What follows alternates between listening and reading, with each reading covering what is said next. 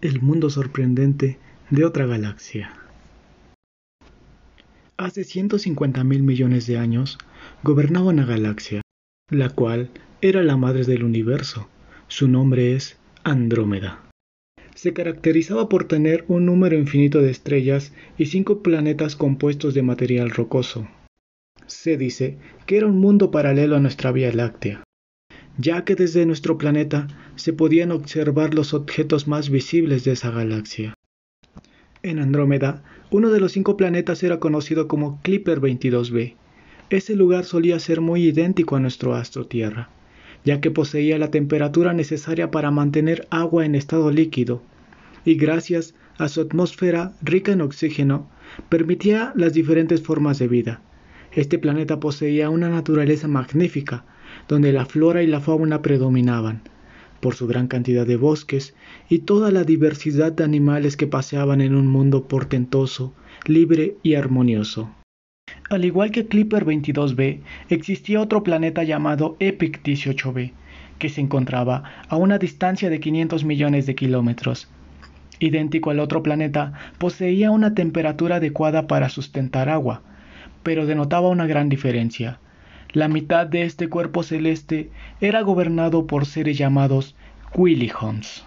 Solían ser parecidos a los trolls, con una estatura un poco pequeña, logrando alcanzar hasta un metro y medio de distancia.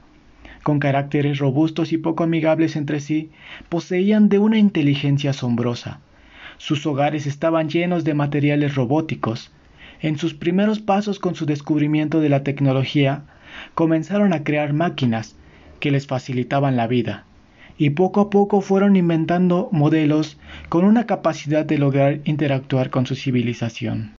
La otra mitad del planeta era gobernada por unos seres misteriosos, con aspecto de humanoides, en color blanco, llamados Amarson. Ellos se comunicaban de manera telepática y tenían poderes sorprendentes, como la teletransportación, la telequinesis y la invisibilidad. Su rey se llamaba Vega y tenía un alto poder. Era de una estatura aproximada a los tres metros y un cuerpo extremadamente delgado. Este rey tenía en mente gobernar su planeta y extenderse hasta la galaxia. Noche tras noche se reunía con sus aliados en un lugar alejado de sus hogares, para planear su ataque en contra de los Willyhoms. Con sus poderes, sabía que el mundo podía volverse suyo en cualquier momento. Aún así, Vega obligaba a entrenar a toda su civilización para obtener un buen resultado de sus poderes y estar sumamente seguro de que cuando la guerra comenzara, los triunfadores serían ellos. Por otro lado, la reina de los Willy Homes, llamada Altair, temía que un día sucediera una guerra contra la mitad de su planeta, así que ella también se preparaba. Con la capacidad de su intelectualidad y sus grandes descubrimientos, ella tenía un número aproximado de guerreros, sumamente entrenados, con espadas capaces de atravesar a varios Willyhoms y herramientas para lanzar desde una distancia muy alejada. Pero además tenía otra arma, una serie de robots con cualidades asombrosas y capaces de destruir una ciudad entera en unos simples minutos. Todos los días los entrenaba con una multitud de especialistas para así lograr su propósito. Por fin llegó ese momento, el séptimo día del séptimo mes del año 600. Altair y Vega, cada uno con su legado, estaban a punto de recitar una de las guerras más sorprendentes y curiosas que han sucedido alrededor de los tiempos, una lucha entre la inteligencia de unos pequeños hombres y los poderes de una gran humanidad. El planeta se puso más rojizo de lo que era y brillaba como nunca antes lo había hecho. Como era de esperarse, el ejército de los Amarsons, mediante la telequinesis, comenzó a atacar a los Willyhoms. Inmediatamente Altair se defendió mediante una barrera. Comenzaron a enviar a su ejército de robots, pero algo sucedía en el campo. Se quedaron sorprendidos al percatarse que todos estaban rodeados por un enorme ejército. Gracias a la invisibilidad de los Amarson, fueron atacados y poco a poco destruidos. Vega sentía que la lucha estaba en sus manos, pero Altair tenía un as bajo la manga, un enorme ejército que dobleteaba la multitud de los Amarsons, guerreros encapuchados, con mamíferos similares a los dinosaurios, y con un solo grito de guerra, su ejército se levantó y poco a poco fueron avanzando. En medio de la multitud se veían caer aliados de cada bando, pero sin duda los Willy Homes iban ganando.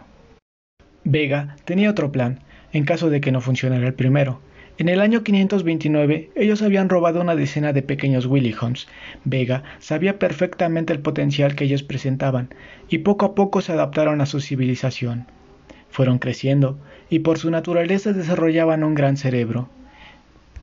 Les llevó años hasta que lograron una mutación. Eran seres sorprendentes con grandes habilidades y superpoderes, solo que tenían un gran problema. Cuando se transformaban, su subconsciente no reaccionaba a como realmente eran ellos. Sin embargo, era tan grande el afán de Vega que usó a sus mutantes y los mandó a la guerra. Altair quedó muy sorprendida al darse cuenta de lo que estaba sucediendo. Salieron unos seres volando hacia el espacio y mediante una energía mística hicieron un agujero enorme. Contenía mucha radiación.